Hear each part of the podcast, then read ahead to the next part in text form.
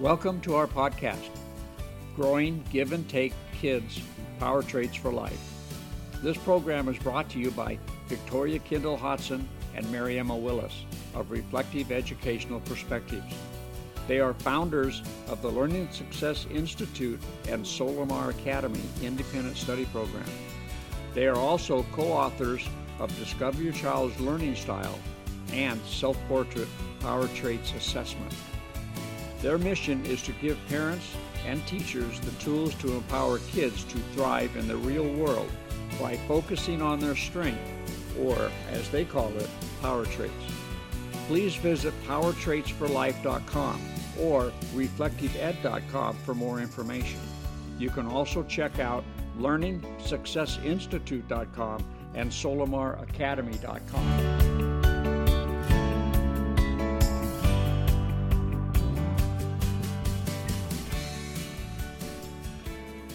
Welcome back to Growing Give and Take Kids Power Traits for Life.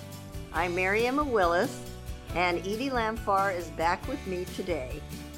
Edie is a passionate educator who is committed to creating amazing opportunities for students. She has a California teaching credential and master's in marriage and family therapy and counseling. Her background also includes special education, social emotional learning, family dynamics, and nonviolent communication, as well as classroom teacher, principal, and curriculum developer for preschool through college. Welcome, Edie. Hi, Mary Emma. It's good to be back. Yes, it's wonderful to have you back. So, this is part two of the brain and learning, and today we're getting into the neuroscience of learning. So, I'm really eager to get into this. Yay. Well, one of the things I wanted to talk about in terms of neuroscience, when we talked earlier about social emotional learning, mm-hmm. I wanted to talk a little bit about the neuroscience of social emotional learning and then how that affects Great. learning. Mm-hmm. So um, we could start there. That'd okay. be awesome. Well, one of the things that when we talk about social emotional learning and emotional regulation, we have to talk about the physiology of our stress response. And for learning and for emotional regulation, they work in some of this very similar ways. So when we get agitated or frustrated or angry or sad, we actually have chemicals that are emitted, right, from our adrenals right. up through our spinal cord into our brain, and they um, initially affect our amygdala or our limbic system, the emotional regulation center of our brains. And then that actually starts to tell our bodies to prepare for um, it used to be we would say to fight or flight but we actually know that there are at least four responses that can happen. Mm-hmm. fight which is basically turn around and start getting ready to do battle. Flight is to run away or to to remove yourself from the situation but there's also freeze. Like we talk about a deer in the headlights. Mm-hmm that idea of when we get overwhelmed by our emotions, we can just freeze in place and we don't know what to do next. But we can also do this other thing called fawn or fawning, where we adopt a, a people pleasing kind of thing. When we feel overwhelmed and stressed, we start to take those emotions into telling people what we think they want us mm. to be mm. saying to them and how they want it said rather than actually being true to our own emotions and our right. own experience. And so I see a lot of the fawning and freezing with kids um, when I talk about learning, and which is an interesting thing because when we were talking about social emotional learning, and we have talked in the past about punishment and rewards, right? Punishments and rewards are those kinds of things that can lead us to fight or flight, um, freeze or fawn behaviors. Yeah. And what happens is that when those things happen, when our amygdala or limbic system is lit up, it actually takes our executive function, our prefrontal cortex offline. Um, Daniel's, it's like almost you don't have a brain.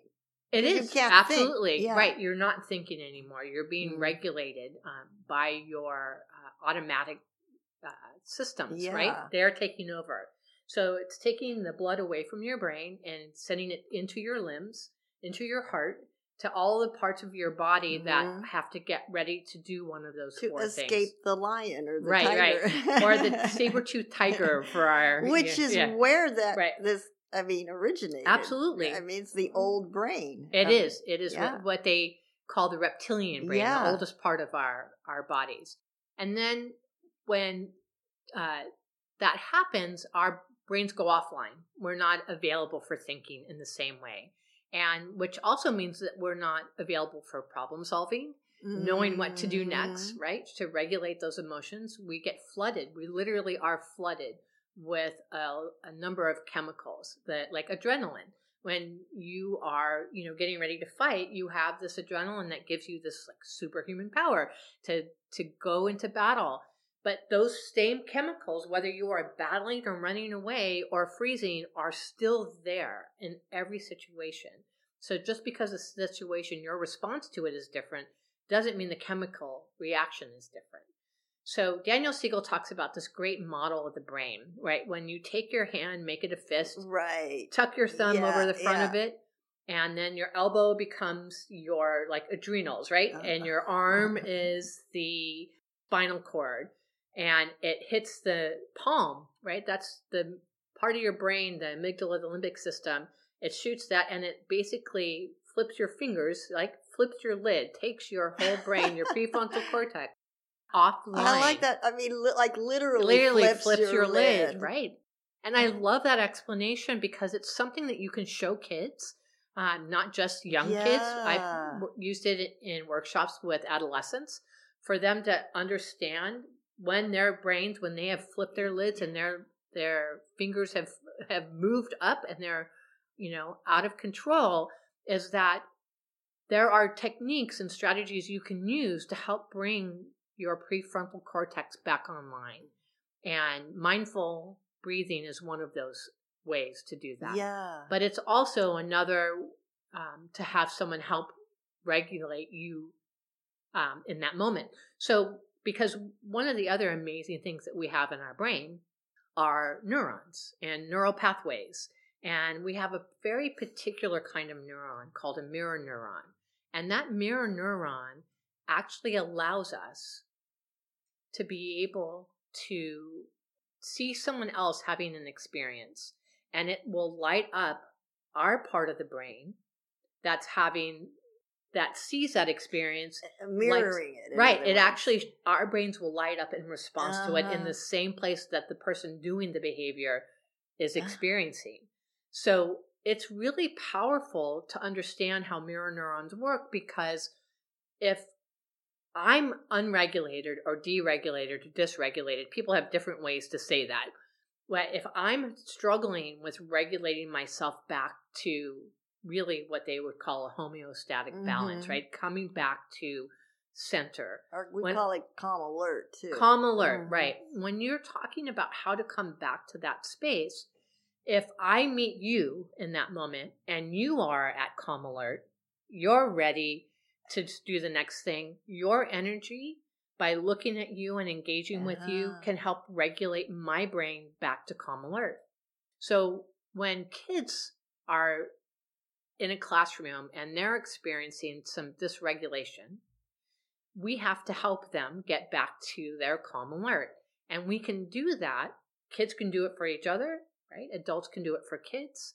Kids can actually do it for adults too, by the way, right? We all have that capacity. Yeah.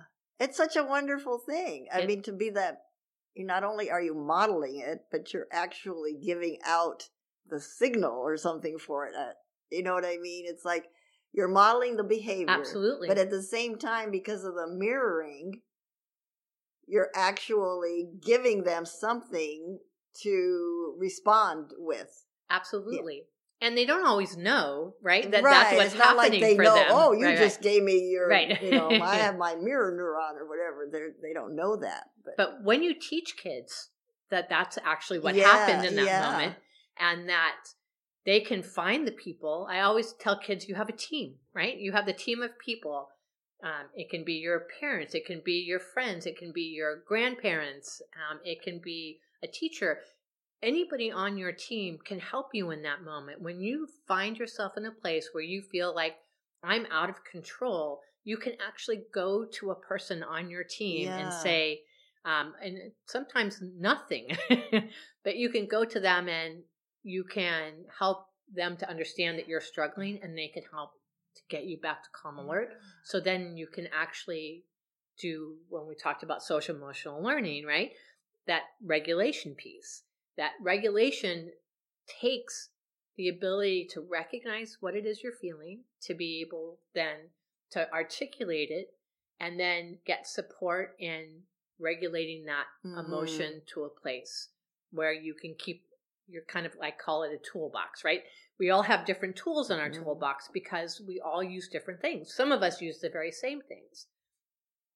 I know as a human being, if I feel dysregulated and I go to you, Mhm. right? You help me Mhm. become like be able to say what my experience is, to process it and bring me back to calm alert. So I know I can talk to you about anything, and then that helps me to understand, oh, this person is on my team. This is a person I Mhm. need when I feel like I can't regulate my emotions.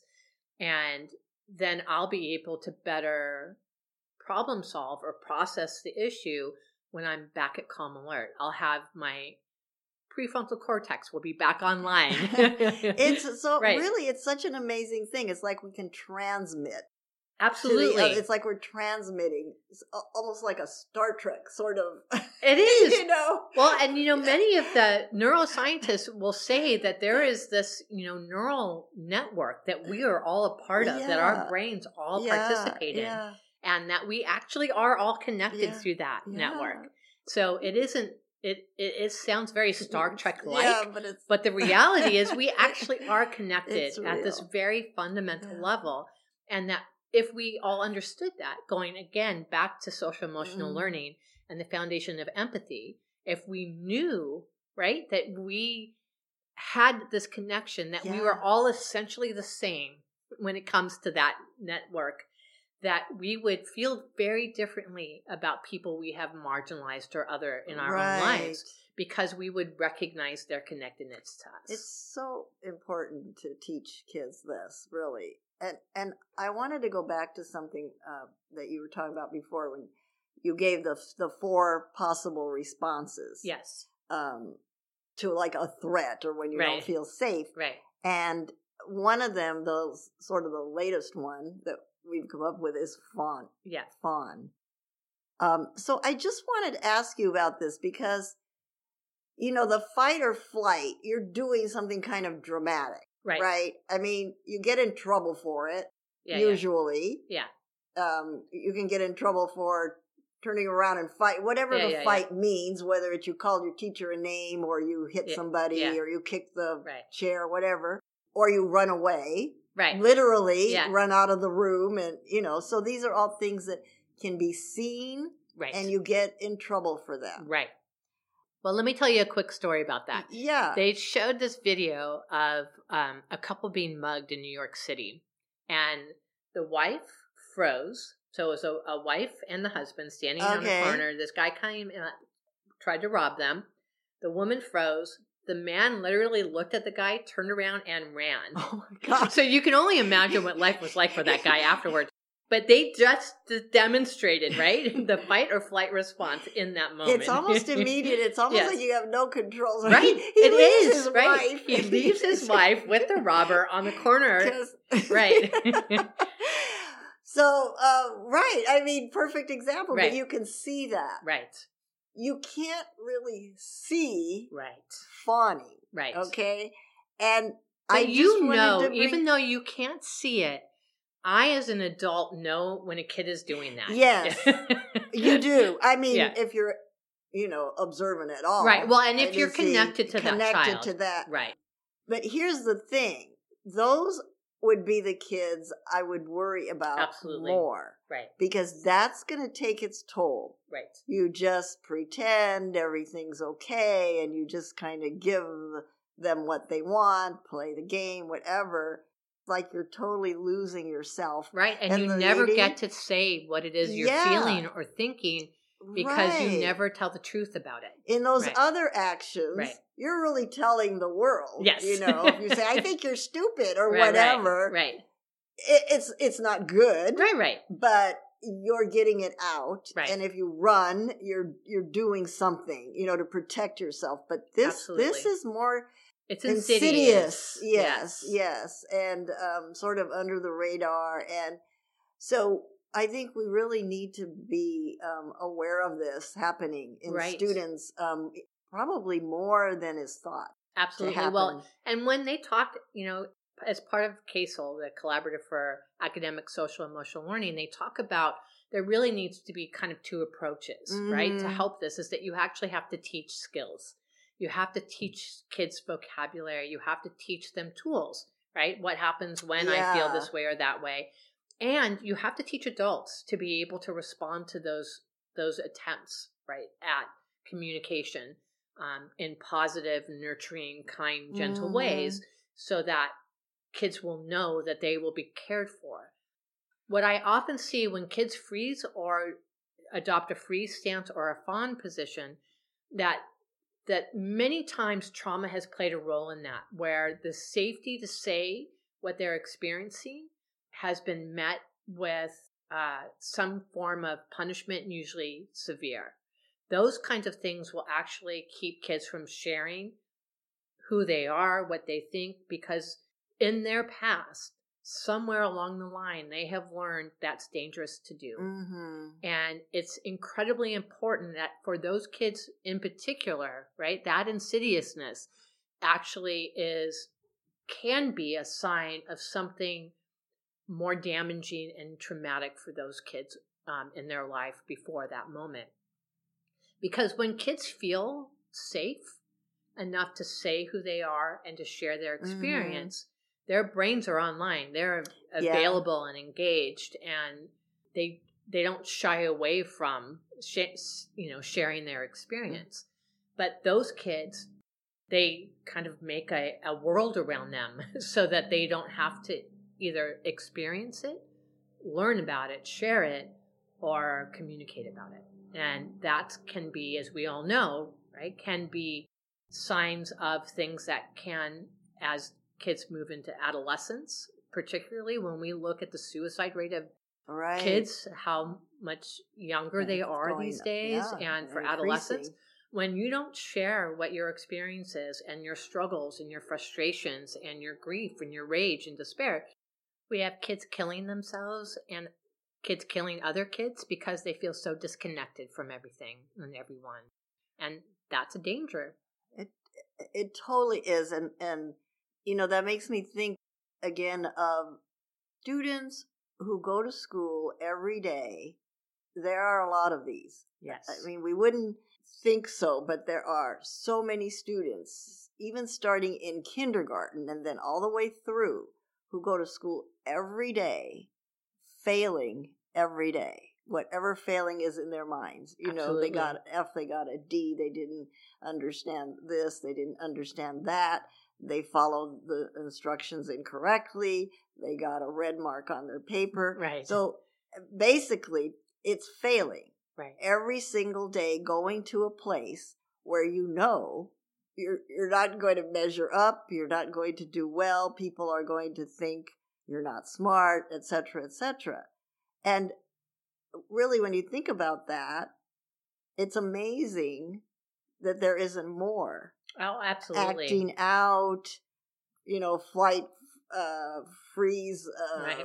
fight, all right. of those all things Of those things. right. because really if if as adults i mean there probably are some adults who go to a job every day that they don't like Absolutely. but if they were going to someplace every day where they felt so totally as failures Right. Demoralized. i don't think they would behave as well as some of these kids oh, I you know, agree. you know what i mean it's like right. you you can't sustain that Right. and some kids are doing this for 12 or 13 years Absolutely. i it's uh, i think it's well, I it's think scary It's, it is scary, and it's a stunning testament to children and their resilience. Mm, Because as awful as that is for kids, I still see kids get up in the morning with a smile and come to school and try Yeah. again. And that is a remarkable statement about the resiliency of children. And it is really a call for all of us who are educators to never squander a moment of a child's time. We squander a lot of time for children. We squander their goodwill. We squander their strengths. We squander their um, positive emotions, right? We think that, like Jane Nelsen said, that where did we ever get the crazy idea that in order for kids to do better, right. we have to make them feel worse? Right. Well, if we're paying attention to neuroscience, neuroscience says we can only learn when we feel good and safe, right? Feeling good means that we know that we are okay the way we are in this moment mm-hmm. in time. And in order to get kids to feel better, we actually have to help them know that they are worthwhile, that their strengths are meaningful, that we can actually allow them to use their strengths to learn in the way that fits them best, and that those are not just important for them, but for the the diversity we're always talking about. The diversity is not just skin color. Diversity is in right. the learning dispositions of kids, learning uh, how um, you might have a different strength, mm-hmm. and that strength is as valuable as the strengths that I have, or your talents, or your interests. Absolutely right. And the things that I'm passionate about, mm-hmm. you might not be passionate about, but it's good that you are because now I know something I didn't know before. And um, I had a student, a former student of mine, say to me last night, if it hadn't been for you, I wouldn't know that I love musicals. It was oh. my passion, right? Sharing my passion for musicals helped her to say, oh, I have that passion yeah. too. So we also have that responsibility mm-hmm. as adults. And all of those help to create architecture in our brains that allows us to process information quicker and to retain information by practicing those kinds of things, making connections to the information we already have. So when we talk about kids, right, we're talking in the neurosciences, we're laying down pathways. We're always laying down pathways, everything that we participate in. So when we're growing up, we're trying all kinds of new things, we hope, right? Ideally, kids are getting to try all kinds of new and different things. When we get to be a middle schooler and a high schooler, two really important things are happening that we don't pay enough attention to for middle school and adolescent brains. And one of those things is pruning. So literally our brains work like we are our own little gardener, right? So we're laying down kind of all of these pathways. And by the time, you know, we're in middle school, we have all of this information of all of these things we've been learning over time. Well, middle school and high school is really about specialization.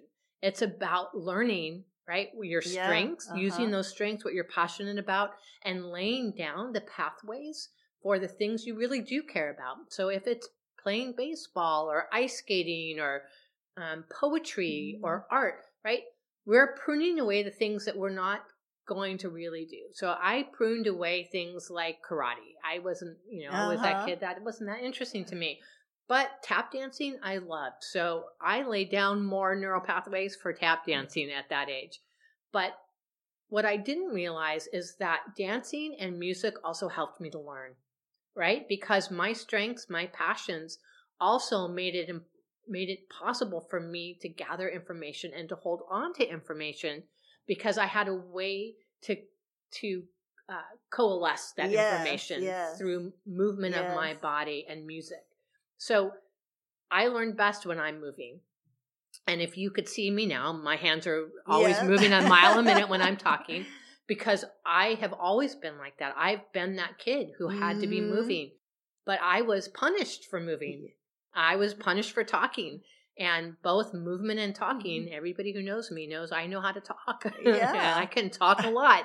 Um, but it was how I made sense of my world, how I made meaning, and how I can share what I understand to be true with other people. And we need to acknowledge that and honor those things in um, kids, well, as well as adults, you know, but especially students, we need to say, that's a talent you have, you know, or did you realize you can talk really well? Right, right, right. Right. Let's do something with that. Or what do you think about this? Right. And, you know, going back to resilience, and you had mentioned uh, resilience, there's research that shows that the more kids become resilient when they know there's an area that they shine in. Absolutely. And when they know they can contribute something. Right. That's what makes people resilient. Absolutely. One of the big factors. And that reminds me of um, Elie Wiesel writing right. about the Holocaust. Right. And um, he and other writers as well have talked about, you know, who were the people that survived. And I, I of course, I'm not talking about the people that were actually put Right. to death, Right. but the ones that were not, right. a lot of people died. Right. And some did not. Right. Why? Right. And it always comes to that they were the ones who had something that they thought they were supposed to do, Right. a job that was bigger mm-hmm. than what was mm-hmm. going on. Whether it was that, oh, when this is over, I'll find my family, or I'll write a book, or I'm going to teach, I'm going to make sure this never happens again. Whatever it was, Right. They knew they had something to contribute and that kept them alive. So that is a very powerful thing. Right. Contribution is huge. Huge. Right. And if you think you have nothing to contribute, Right. then you're nobody. Right. Well, and are you? when we're talking about the adolescent brain, we're talking about, so we just talked about pruning, how we're getting rid of stuff. Well, when you're also focusing on laying down the myelinization, the sheath Mhm. around the uh, neural pathways, so that it can make the information, you know, 300 times faster than 300,000 times faster than without that myelin sheath. Well, that laying down of that myelin sheath actually helps to connect the things that you love to do and the information that you're gathering at a much faster pace. Well, contributing, right, meaningful, meaningfully to something allows you to be focused on something, which allows you to prune away the things that you don't need to lay down the myelin and the myelin sheaths for the things you do need to make that more powerful and to be able to grow that brain for those specialities. And I think that's Mhm. one of the things when we talk about adolescence, we're missing out on some of the most uh, in- innovative and uh, practical applications of problem solving by not allowing adolescents to both prune and myelinate because they're the ones who come up with what we call out of the box thinking, right? Because they're not limited, right, to the adult understanding of how things work. They can see because they don't know any better that that there's other possibilities for problem solving. So you get a lot of really amazing innovations happening when kids are 14, 15, 16. It's happening all over the world Mhm. as we speak. And I think that's part of it when we look at the neuroscience. If we know that brains do best when they feel safe, if brains do best when they're able to make connections and to strengthen those connections, and we do best when we can know ourselves, regulate our emotions, turn that into the ability to understand others and develop relationships, that all of that leads to responsible decision making that is ethical and moral and supportive of a larger community when we get to think of things outside of ourselves. Mhm. That's a powerful way to be in the world. And those are the kids we need to grow, right? When you're talking Yeah, about giving, yeah, right? Right. That's Give and when, take that's when you become a give and take person. Right. Because that's how they learn to give and Mhm. take. They learn because they can see if I have efficacy, right, and advocacy, then I can do for others what someone is willing to do for me. And that's the em- the em- empathetic piece of the foundation of yeah. social emotional learning. And social emotional learning allows our brains to grow and to feel uh, safe and connected to each other. And the neuroscience supports that. Research supports that. We know better. Mm. We should be doing better for all of our kids. Definitely. So do you have any um I don't know, last last thoughts about specific strategies teachers can use in the classroom For for bringing about Oh. this sort of environment in Well- the classroom? I mean, you touched a little bit on it, but maybe some summarizing. I think the foundational component to any classroom Mhm. is that you create a classroom culture that values every member, that allows kids to share their thinking, Mm-hmm. positive or negative, Mhm. allows kids to problem solve, to work together collaboratively, to share their voice, and to problem solve.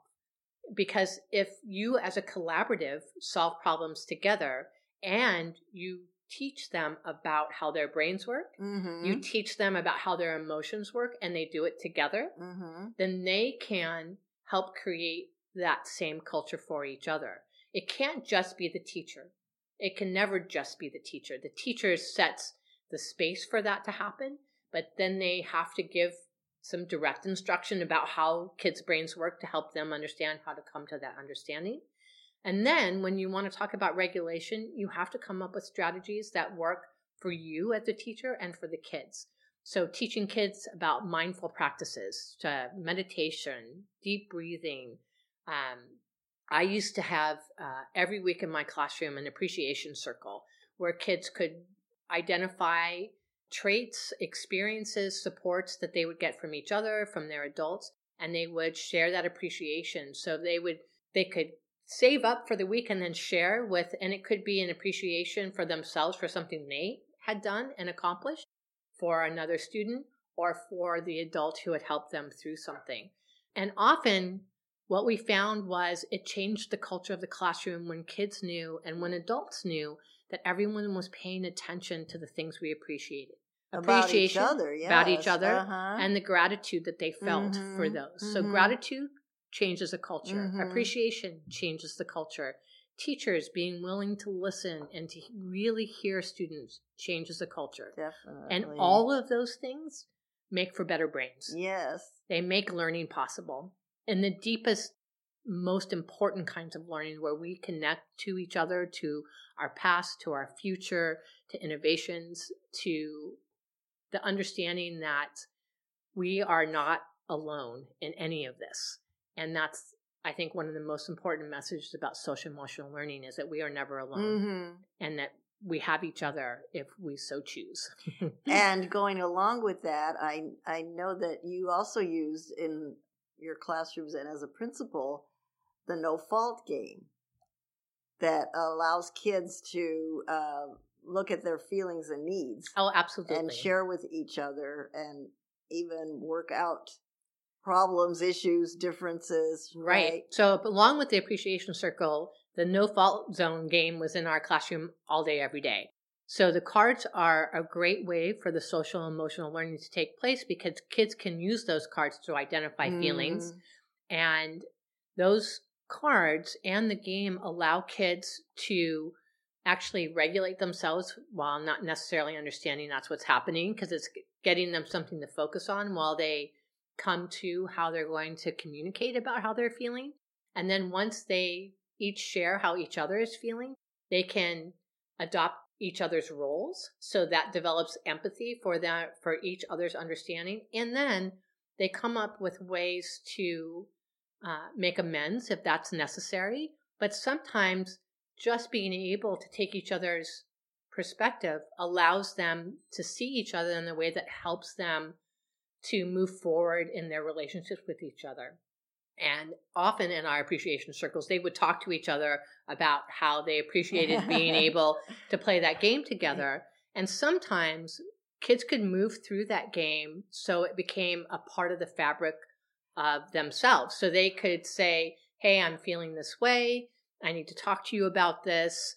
Um, can we, can we change roles just so I can understand better what you're Uh-huh, going through? uh-huh. So, and then we came up with a phrase that we all used together, which was, there's always a more to the story. So when, whenever we're talking to each other, the, the only good assumption we could make was that there's always a more to the Ah. story. That someone is experiencing something that we can't know yet Yes, yes. that they are having something going on. There's a more to their story. And if we take the time to slow down and hear them and their story, that we can then understand and be empathic for. and again, putting ourselves Right. in their shoes. Right. and I mean, it's just it's all connected, it's right? like and it helps circle. everyone regulate, Mhm. right? And then and transmit, like you saying Absolutely, before, my right. calm alert to your calm alert, right, to, and to you being calm alert. Absolutely. And then when you can do that, that you're actually helping each student understand that their capacity for understanding is also a strength, right? It, it all goes together that they might not feel like they had a strength in that, but Mhm. once they practice that and they see real change and real effect that happens between each other in those moments, that they start to feel like, oh, I'm competent at this. I have some confidence in being able to manage this. And then I can actually help to make decisions, right, for other people Yeah. because now I understand them better and they understand me better. It's an amazing process. And there are so many examples of the kids just taking the responsibility themselves to do this and not even needing the adult in the room or the teacher. Oh, they Oh, no. just take, yeah, they yeah. just do it. they just go they- grab the cards and the and mat they and they work it out, whether it's just something that they're experiencing themselves or whether it's an issue with another person or whatever it is that they can just you know work it out so it's it's um all of this is amazing and i know you're going to be coming back for our part three of the brain and learning so thanks so much for today It was awesome. And uh, again, if anyone out there has any questions, feel free to email me m at mary. I'm sorry, m at learningsuccesscoach.com. Bye for now.